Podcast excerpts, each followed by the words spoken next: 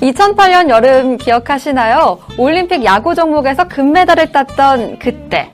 그 이후에 야구가 올림픽 종목에서 제외됐었는데 이번에 다시 정식 종목으로 들어왔다고 하네요.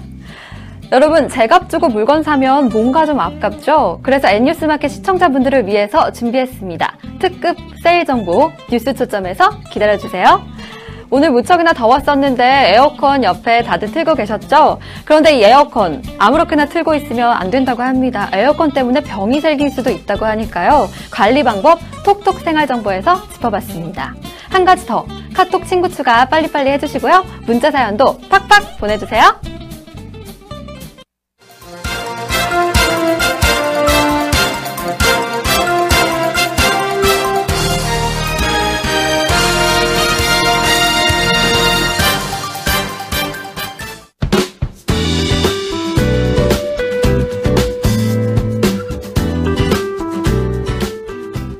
아침부터 핸드폰이 요란하게 울렸습니다. 폭염경보를 알리는 긴급 재난문자였는데요. 서울은 삼십육 도까지 올라가는 등 더위가 절정에 달했습니다. 그래도 이 무더위를 견딜 수 있었던 건 시청자분들을 만날 수 있다는 기대감 덕분이었는데요. 언제나 여러분께 힘이 되고 싶은 방송, 오늘도 N뉴스마켓 씩씩하게 시작해볼게요.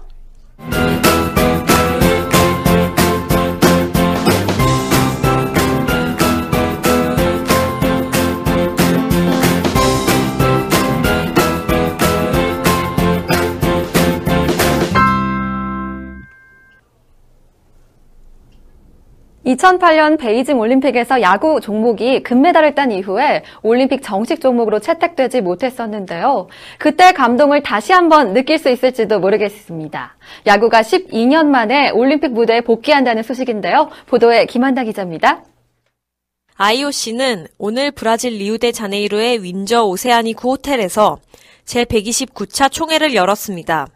이 자리에서 아이오씨는 야구, 소프트볼, 서핑, 스케이트보드, 클라이밍, 가라테 등 다섯 개 종목을 이천이십 년 도쿄올림픽 정식 종목으로 채택했습니다. 아이오씨는 또 이날 총회 만장일치로 이천이십 년 도쿄올림픽에 한해 정식 종목을 서른세 개로 늘리는 안건을 통과시켰습니다. 토마스 바흐 아이오씨 위원장은 올림픽 프로그램의 혁신적인 조치라며 앞으로 사 년 뒤인 이천이십 년 도쿄에서 이 조치의 결과를 경험하게 될 것이라고 자평했습니다. 올해 리우데자네이루 올림픽 정식 종목은 스물여덟 개인데요. 천구백구십이 년 바르셀로나 올림픽에서 정식 종목으로 채택된 야구는 이천팔 년 베이징 대회를 끝으로 올림픽 무대에서 사라졌습니다. 야구가 일부 국가에서 인기가 높아 국가 간의 전력차가 커 콜드게임이 양산된다는 점과 메이저리그의 비협조적인 태도, 긴 경기 시간 등이 문제점으로 제기됐는데요. 이천십이 년과 이천십육 년 올림픽에서는 열리지 않았으며 이후 십이 년 만에 다시 올림픽에 복귀했습니다. 우리나라는 팔 년 전 베이징 올림픽에서 쿠바와의 결승전을 포함해 구 전 전승을 기록하며 금메달을 차지한 바 있습니다. 도쿄올림픽에서 야구는 육 개국이 출전해 메달을 다투게 됩니다. 개최국인 일본은 자동으로 출전하고 남은 다섯 장의 티켓을 놓고 예선전을 치릅니다. 사드 배치 문제를 둘러싼 논란이 줄어들지 않고 있는데요. 박근혜 대통령은 지역 민심을 듣기 위해 새누리당 티케이 초재선 의원들을 청와대로 초청해 의견을 나눴습니다. 보도에 백상희 기자입니다. 박근혜 대통령이 성주군 사드 배치 논란에 대해 성주군 내 다른 지역으로 사드 부대 주둔지를 옮기는 방안을 검토할 수 있다는 입장을 밝혔습니다. 박근혜 대통령은 오늘 새누리당 티케이 초재선 의원과 성주군이 지역구인 이완영 의원을 청와대로 초청해 지역 민심을 듣는 자리를 마련했습니다. 이 자리에서 박근혜 대통령은 성주 군민의 우려를 고려해 군에서 추천하는 지역이 있다면 성주군 내에 새로운 지역을 면밀하고 정밀하게 검토 조사하도록 해보겠다고 말했습니다. 박근혜 대통령의 발언이 있은 후 국방부도 입장 자료를 발표했습니다. 국방부는 해당 지자체에서 성주 지역 내 다른 부지의 가용성 검토를 요청한다면 자체적으로 사드 배치 부지의 평가 기준에 따라 검토하겠다고 설명했습니다. 그러나 이는 성주군 내 제삼의 부지를 검토하지 않는다는 국방부의 기존 입장을 바꾼 것으로 논란이 일고 있습니다. 국방부는 지난달 이십 일 내놓은 입장 자료에서는 자체적으로 부지 가용성 평가 기준에 따라 실무 차원에서 검토한 결과 부적합한 요소들을 많이 발견했다며 따라서 국방부의 입장에는 변화가 없다고 밝혀 부지 변경 가능성을 일축한 바 있습니다. 예능에서 핑크빛 기류를 풍긴 개그맨 김국진과 가수 강수지가 실제 커플로 발전해 화제를 모으고 있습니다. 김국진과 강수지 측은 모두 열애 사실을 인정했는데요. 보도에 김한나 기자입니다. 오늘 한 매체는 에스비에스 예능 프로그램 불타는 청춘으로 인연을 맺은 김국진과 강수지가 일 년째 실제로 열애 중이라고 보도했습니다. 보도에 따르면 김국진과 강수지는 지난해 구월부터 만남을 이어갔고 최근 결혼을 약속했습니다. 또 지난달에는 양가 부모님을 찾아가 정식으로 인사를 하고 결혼 허락을 받은 것으로 알려졌습니다. 이와 관련해 김국진의 소속사는 결혼은 아직 정해진 바가 없으며 열애 중인 건 사실이다. 좋은 감정을 주고받고 있는 게 맞, 맞다고 전했습니다.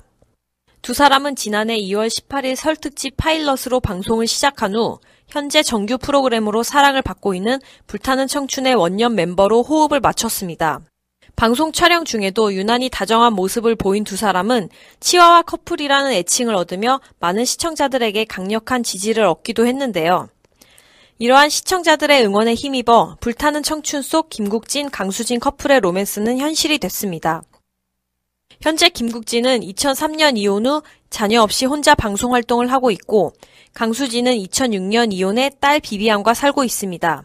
두 사람은 두 살 차이의 비슷한 나이대이면서 돌싱이 된 시기도 비슷합니다. 김국진은 탤런트 이윤성과 결혼했다가 성격 차이로 일 년 뒤 갈라섰고 강수진은 이천일년 오월 군의관 출신인 치과의사 황모 씨와 결혼한 후 육 년 만에 합의 이혼했습니다.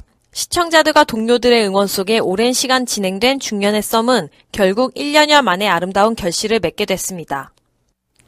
보건복지부가 서울시의 청년수당 정책에 제동을 걸었습니다. 이에 서울시는 대법원에 제소를 하며 맞대응을 하고 있습니다. 보도에 백상일 기자입니다. 서울시가 삼일 청년수당을 지급했습니다. 그러자 보건복지부는 하루 만인 오늘 서울시의 청년수당 지급 사업을 직권 취소했습니다. 삼일 복지부가 시정명령을 내렸지만 서울시가 받아들이지 않자 직권 취소를 결정한 것입니다. 이천십삼년 사회보장기본법 개정안이 시행된 후 복지부가 지자체의 신규 복지사업에 시정명령과 직권 취소를 내린 것은 처음입니다. 직권 취소되면 청년수당 사업의 행정적 효력이 중지돼 서울시는 더 이상 사업을 추진할 수 없습니다. 복지부가 청년수당에 제동을 걸자 서울시는 문제를 대법원에 넘겼습니다. 복지부의 직권 취소 결정을 대법원에 제소하고 집행정지 가처분 신청을 내기로 했습니다. 대법원이 가처분 신청을 받아들이지 않으면 다음 달부터 청년수당 지급이 중지되며 신청을 받아들인 경우에도 결정까지 상당 기간이 소요될 것으로 보여 바로 사업 추진을 할 수 없을 것으로 보입니다.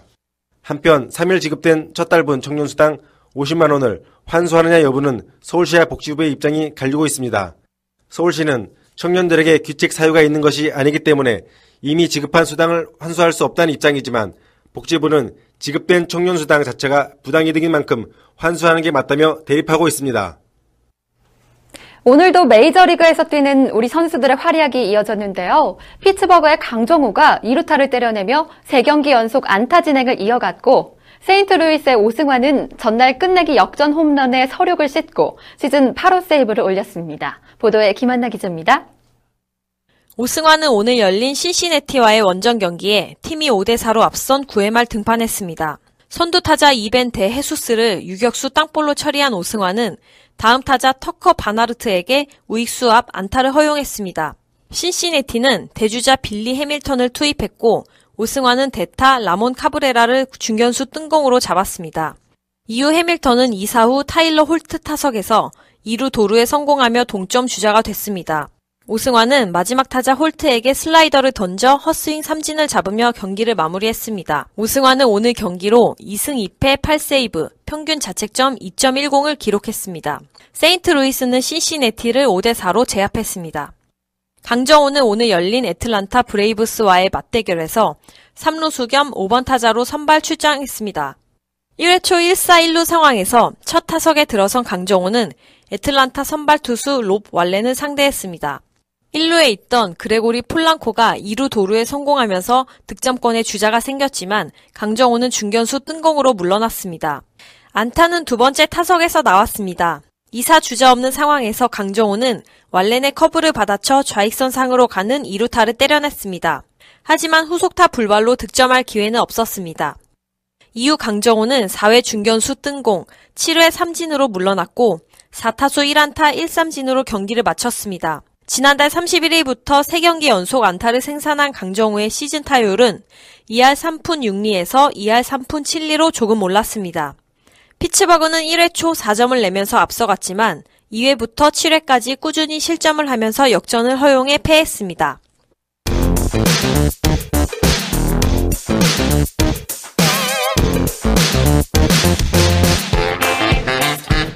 오늘 N스타일에서는 여러분께만 살짝 공개해드리는 패션과 뷰티 핫세일 정보를 소개해드립니다. 채널 고정해주세요. 여러분의 스타일 지수 팍팍 올려줄 N스타일 지금 바로 시작합니다.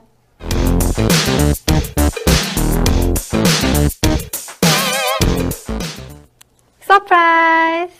먼저 팔월에 쇼킹한 패션 세일, 세일 소식, 소식부터 전해드립니다. 킵할 준비 되셨죠? 자, 그럼 시작합니다. 최정화 기자, 나와주세요. 네, 첫 번째 세일 브랜드는 지오지아입니다. 핫서머 페스티벌 원 플러스 원 행사를 하고 있는데요. 티셔츠는 두 장에 만 구천 구백 원, 티셔츠와 반바지 세트 구성은 삼만 구천 구백 원으로 진행하고 있습니다. 다음은 에스피에이 브랜드와 내셔널 브랜드의 식상함을 해소해주는 개성 넘치는 온라인 전문 편집샵 무신사의 세일 소식입니다. 현재 무신사의 입점해 있는 브랜드는 무려 이천여 개나 되는데요.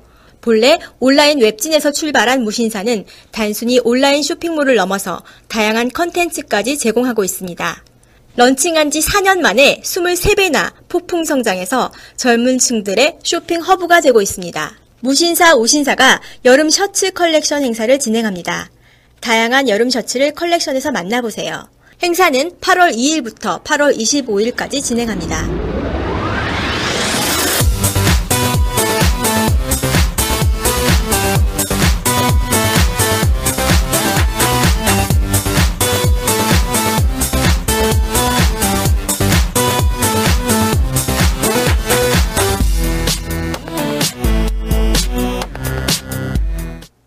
네, 바캉스 분위기를 물씬 풍기는 독특한 여름 셔츠 컬렉션이네요. 커플룩으로 강력 추천, 추천하는 바캉스 템입니다. 네, 이 일부터 행사 진행하고 있다니까요. 눈도장 찍으신 분들 인기 상품 품절되기 전에 미리미리 준비하세요. 네, 다음은 유니섹스 재화 브랜드 미소페의 세일 소식입니다. 팔월 일 일부터 이달 말까지 빅썸머 세일에 들어갔는데요. 육십 퍼센트까지 세일하고 일부 품목은 스페셜 프라이스 사만 구천 원에 구매하실 수 있습니다. 어떤 신발이 균일가로 판매되고 있는지 볼까요?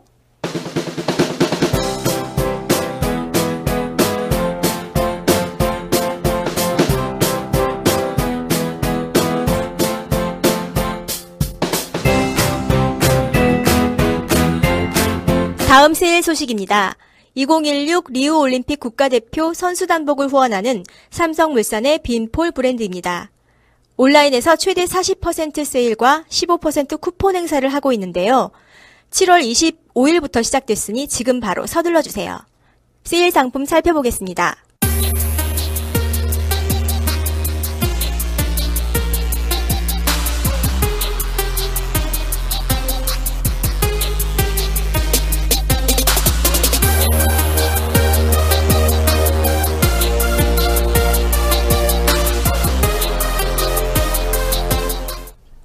패션 쇼킹 세일의 마지막 브랜드 바로 닥터마틴입니다.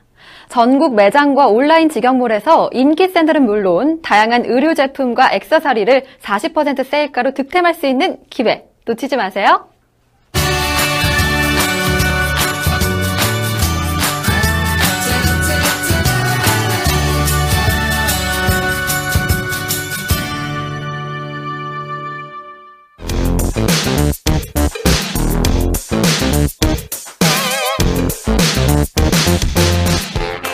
다음은 뷰티 쇼킹 세일 정보입니다. 이천십육 아모레퍼시픽의 히트전이 팔월 일 일부터 진행되고 있는데요. 스킨케어 부문과 마스크 부문으로 나누어 행사를 진행하고 있습니다. 이천십육 년 지금까지 가장 히트였던 제품은 어떤 건지 카테고리별 히트 제품을 좋은 가격에 만날 수 있는 기회입니다. 이천십육 히트 제품 스킨케어 부문 일 위는 프리메라의 알파인 베리 워터리 크림, 이 위 설화수의 윤조 에센스, 삼 위는 아이오페의 바이오 에센스 인텐시브 컨디셔닝이 차지했습니다.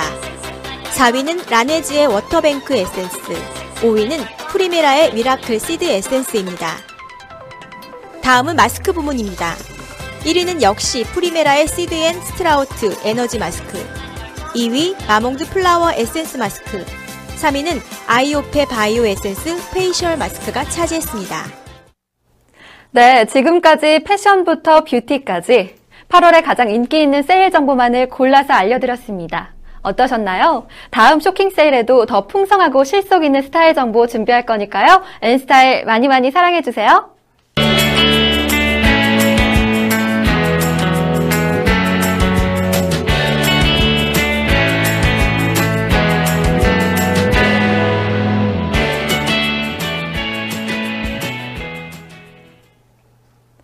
무더운 여름 곳곳에 폭염경보가 내린 하루였습니다. 도로가 녹아내릴 정도였는데요.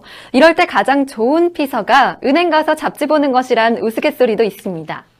은행, 하, 은행은 한여름이면 에어컨을 빵빵하게 틀어놓고 고객들을 맞이하기 때문에 생긴 말일 텐데요. 이 무더위에 가장 필요한 것이 바로 에어컨이 아닐까 생각합니다. 그런데 에어컨 어떻게 사용하고 계신가요? 한여름을 시원하게 보낼 수 있도록 도와주는 편리한 제품이지만 관리를 잘못하면 오히려 해로울 수도 있답니다. 그래서 오늘 톡톡 생활정보에서는 에어컨 관리를 잘못했을 때 생길 수 있는 일들과 에어컨 관리 방법에 대해 알아봤습니다. 백상일 기자, 에어컨 관리를 잘못했다는 게 어떤 거지 먼저 알려주시죠. 에어컨은 다들 아시다시피 차가운 바람을 내뿜는 전자제품입니다. 그런데 에어컨에서 문제가 된다는 것은 이 차가운 바람에서부터 시작되는데요. 에어컨을 작동시켰을 때에는 차가운 바람이 나오지만 작동을 중지시켰을 경우에는 에어컨 냉각판에 물기가 맺히게 되는데요. 냉장고에서 차가운 물병을 꺼내면 표면에 물이 생기는 것을 생각하면 이해가 되실 겁니다. 에어컨 내부에 생긴 물방울에 먼지가 들러붙게 되는데요. 에어컨 작동과 중단을 반복하다 보면 이렇게 내부에 들러붙는 먼지가 많아지고 에어컨 내부의 수분과 결합해 곰팡이가 생길 수 있습니다.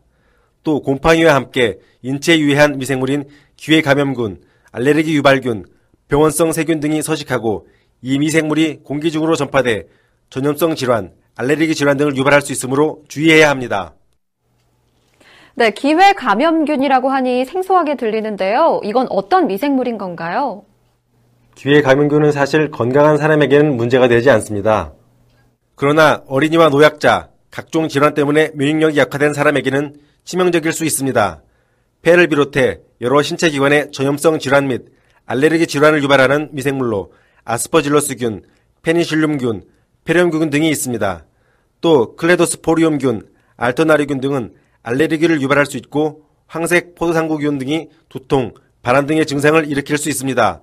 한국소비자원의 연구에 따르면 서울 및 수도권 가정의 에어컨을 조사한 결과 기회감염균은 삼십팔 점 팔 퍼센트, 알레르기 유발균은 팔십구 점 팔 퍼센트 검출된 기록이 있습니다. 네, 에어컨을 통해 세균에 감염될 수 있다고 하니 걱정이 되기도 하는데요. 에어컨은 이렇게 유해 세균만 조심하면 되는 건가요? 유해 세균도 문제가 되지만 에어컨 사용 방법에 따라서도 문제가 될 수 있습니다. 바로 냉방병이 발생할 수 있는 건데요. 에어컨이 발명된 이후 생긴 질환이라고 할 수 있습니다. 냉방병 얘기는 여름마다 듣게 되는데 의외로 이를 신경 쓰지 않고 있는 분들이 아직도 많은 것 같습니다. 여름에 감기 증상으로 병원을 찾는 사람들도 많은 상황이니까요. 그런데 여름 냉방병이 또 신경을 써야 하는 것이 있습니다. 여름에 감기와 비슷한 증상이 발생했다면 에어컨에 서식하는 세균의 감염에 의한 병인지 단순한 냉방병인지에 따라 치료 방법이 달라집니다. 하지만 처음에는 이 둘을 구분하기가 쉽지 않은데요. 예를 들어 레지오넬라균에 감염되면 폐렴 증상이 올 수 있는데 발병 삼 일째가 되면 엑스레이 검사에 이상 증상이 보여 확인할 수 있습니다. 따라서 콧물, 기침, 두통과 발열과 같은 증상이 이, 삼 일 지속되면 병원을 방문해 정확한 진단을 받는 것이 중요합니다. 네, 그렇다면 에어컨을 어떻게 관리해야 이런 위험에서 벗어나서 안전하게 시원한 여름을 보낼 수 있을까요? 가장 기본은 환기와 필터 청소라고 할 수 있습니다. 에어컨이 장시간 정지된 상태였다가 다시 작동을 하게 되면 처음에는 다량의 먼지와 곰팡이가 발생하게 되는데요. 그래서 에어컨을 막 작동시켰을 때에는 창문을 열어 환기를 시켜주는 것이 좋습니다. 가정이나 사무실 에어컨뿐만 아니라 자동차 에어컨을 켤 때도 창문을 열어주는 것이 좋은데요. 가정용이라든가 자동차용이라든가 차이는 없습니다. 한국소비자원에 따르면 에어컨을 켜고 처음 삼 분 동안 다량의 곰팡이가 검출되는 것으로 확인됐습니다. 따라서 에어컨을 처음에 작동할 때에는 강풍으로 설정한 후 창문이나 방문을 열고 오 분 이상 환기해 실내의 공기를 외부로 배출시키는 것이 중요합니다. 네, 에어컨에 곰팡이가 생긴다며 환기를 시켜주는 것이 필요할 텐데요. 그 전에 먼저 이런 곰팡이나 세균 등을 제거하는 것이 먼저가 아닐까요? 맞습니다. 앞에서도 환기와 필터 청소가 중요하다고 말씀드렸는데요. 사실 매일, 사실 매일 에어컨을 청소하기란 쉽지 않습니다. 그래도 최소 이 주에 한 번은 에어컨 청소를 하는 것이 좋습니다. 먼저 먼지를 걸러주는 역할을 하는 필터를 청소해줘야 하는데요. 에어컨의 흡입판을 열고 필터를 뺀 후에 진공청소기나 솔로 먼지를 제거해주면 됩니다. 오랫동안 청소를 하지 않았을 경우에는 먼지 제거가 쉽지 않은데요. 이때에는 중성세제를 탄 미지근한 물에 살짝 씻어주는 것도 방법입니다. 먼지를 제거한다고 비벼빠는 경우가 있는데 이렇게 하면 필터가 손상되므로 하지 않는 것이 좋습니다. 물로 먼지를 제거했다면 그늘에서 완전히 말린 후 다시 장착해주면 됩니다. 그럼 필터만 청소해주면 에어컨 청소 다 끝난 건가요? 어, 더 신경 써서 봐야 할 게 있다면 알려주시죠. 에어컨 냉각핀도 청소를 해야 하는데요. 냉각핀에 물이 생기게 되면 여기에 곰팡이가 아주 잘 자랄 수 있는 환경이 됩니다. 냉각핀은 에어컨 내부에 조그맣고 칼날처럼 본체 넓고 촘촘하게 박혀있는 부분인데요. 냉각핀을 청소할 때는 물 스프레이를 강하게 분사하도록 조정한 다음 위에서 아래로 충분히 물을 뿌려주고 칫솔 등의 브러쉬를 이용해 위에서 아래로 쓸어내리면서 이물질을 제거해주면 됩니다. 이렇게 청소를 해주면 냉방 효과도 올라가게 됩니다. 네, 청소하기가 만만치 않겠지만 건강을 위해서라면 한 달에 한두 번 정도 청소를 꼭 해줘야겠네요. 네, 에어컨을 건강하게 사용하는 방법 또 다른 팁 있을까요? 마지막으로 말씀드릴 방법은 에어컨을 제대로 끄는 방법입니다. 에어컨이 작동 중인 상태에서 바로 중지시키면 에어컨 내부가 차가워 물이 생기게 되는데요. 이를 막기 위해 에어컨을 끄기 십 분 전에 냉방에서 송풍으로 에어컨을 조절해 가동시키는 것입니다. 이렇게 하면 에어컨 내부가 식으면서 물기가 생기는 것을 막을 수 있게 됩니다. 환기와 청소, 그리고 송풍, 이 세 가지만 기억한다면 건강하게 에어컨을 사용할 수 있겠네요. 백상일 기자, 설명 잘 들었습니다.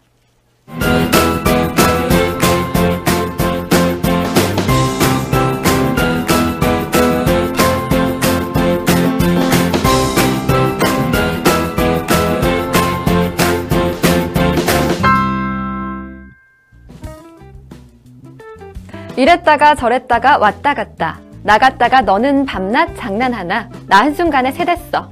싸이의 새라는 노래가 생각나는데요.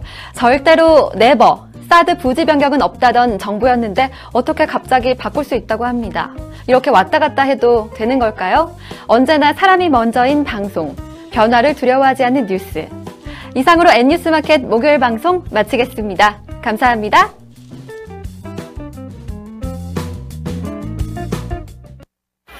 불금이다! 우우! 우우! 그런데 아무리 불금이라지만 밖에서만 놀면 재미있나요? 불금보다 더 뜨거운 뉴스가 여러분을 기다리고 있다고요. 바로 저 정리영과 함께하는 N뉴스 마켓. N뉴스 마켓 잊지 마세요.